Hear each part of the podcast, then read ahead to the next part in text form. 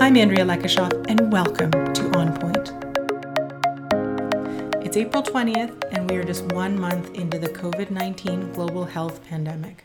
And that means that in Canada, it's been just over a month since those of us lucky enough to work from home have been doing so and doing our part to flatten the curve. It's been that long since our children have been out of school.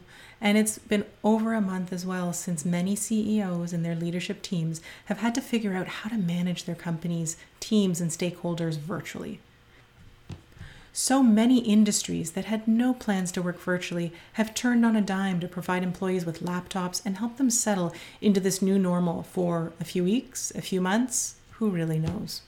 And those leaders know that communications is absolutely critical right now and that they play an important role in helping their people and their companies navigate this very difficult time to come out stronger on the other end. Also, they know that keeping employees, customers, vendors, and partners informed, connected, and close has to be another top priority. So, in this first podcast, I'll share the 10 best practices we've helped clients implement over the last five weeks. This can serve as a checklist to many of you because uh, some of these activities may already have been implemented. But if there's anything that you're not already doing on this list, please consider how it could help your organization. So here we go. Number one, start with empathy. This is what your people need right now. More than anything else, they need empathy whether they're the employees who are still working hard for you to help you maintain continuity and get through this crisis, whether they're the group of employees that you had to temporarily lay off, um, whether they are employees that you had to let go. These are important groups for you to communicate with. And while your business is a high priority for you, your stakeholders, including your employees, are primarily worried about themselves, their families, their communities, and then they focus on their colleagues and companies. So have empathy for them because we're all going through a very difficult time. Some might even call it an emotional roller coaster. Even if they show up on their Zoom videos with smiles on their faces, there's a lot that everyone is going through. So please start with empathy. Number two, Establish a centralized team to lead your crisis communications. It's really important to create a clear ownership for communications, including those at the highest ranks of your company. The group should meet regularly to discuss ongoing developments and agree on plans and tactics. They should be seen by the organization as the trusted source of information. Now, that's particularly important because there's a lot of misinformation that has been circulating since the start of this.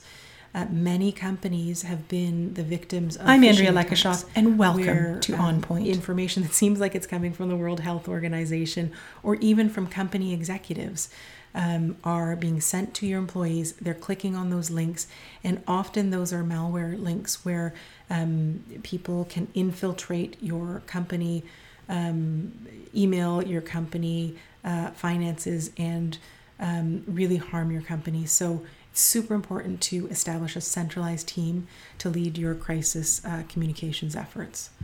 Number three, conduct a stakeholder analysis to determine which groups need to be communicated with and on what topics.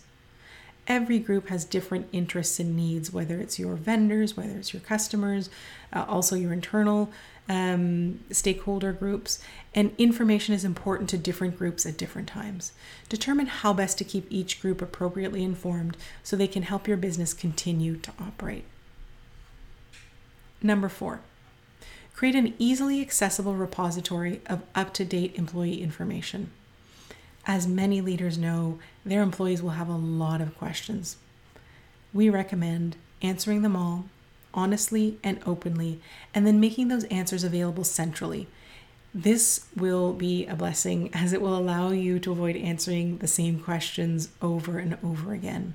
So you can maintain a list on your company intranet um, or any any other easily accessible place um, that you post up to date information. Uh, this is not a time to create new channels. Leverage the channels that you have uh, and that your employees are used to using. And consider sending out a, daily, uh, a weekly, weekly seems more appropriate now, uh, email to employees with the latest updates to make sure you reach those who don't consult uh, this online re- uh, repository regularly. Number five, keep customers and partners informed. Use your external webpage to keep customers and partners informed of updates as soon as they become available. Use email to share developments that affect them directly. Number six, be proactive by developing messaging for various scenarios in advance. As you all know, it's hard to predict how the coming days and weeks will evolve, but we can all imagine a certain number of possible scenarios uh, such as continued school closures, mandated lockdowns, uh, further layoffs. And the more you can develop messaging in advance for each of these, the better prepared you will be should they become a reality. So remember to lead with empathy and reassure employees that their well being is of utmost importance to you. Number seven, consider the medium. It should go without saying that the most difficult topics, such as layoffs, should be initially discussed by personal phone call not by written message. You're undoubtedly feeling low on manpower and time right now, and slowing down to have a personal conversation might feel unrealistic. But nothing could be more important. When we come out the other side of this crisis, you want your employees to remember how well they were treated. Number eight, know your brand, live your values, and study what your competitors and others are doing. Right now, it's important to know your brand and live your values. If, for example, one of your values is we're all in this together, make sure that all actions that you take, make sure that all communications you deliver exemplify that. Um, because your employees will remember that and they may not say anything at the time, but they will absolutely know when you are living your value and when you are not. Um, at the same time, employees, customers, and other stakeholders are also paying attention to what other companies are doing, and so should you. You want to be an industry leader, not a follower, but in these uncertain times, you can learn a lot from other organizations. So tap into your network to make sure that you're doing everything that you can.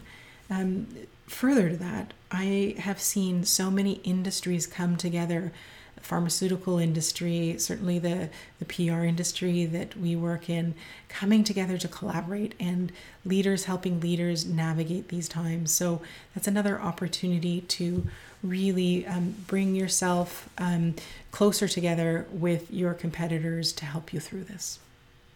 Number nine, offer to help your customers. Your customers are facing all the same challenges you are. And if you're in a position to help make things easier for them, you really should. Maybe you can be flexible with terms or even just share information and ideas. But working together during these difficult times is extremely important and it will go a long way to building trust, nurturing a collaborative environment, and also reducing stress. Number 10, communicate about the good you're doing. If your company is giving product away or helping a particular community group or has repurposed its production to help uh, fight COVID 19, share that information via social media. Put it on your website so that your efforts can be celebrated and celebrated internally with your team. We are all in this together, and contributions to the fight uh, should not go unnoticed. Thanks for listening, and join me in our next episode when we talk to Broadreach VP David Scott about how leaders may not know that their actions and communications are actively sculpting both their personal and their company's reputations. Thanks so much.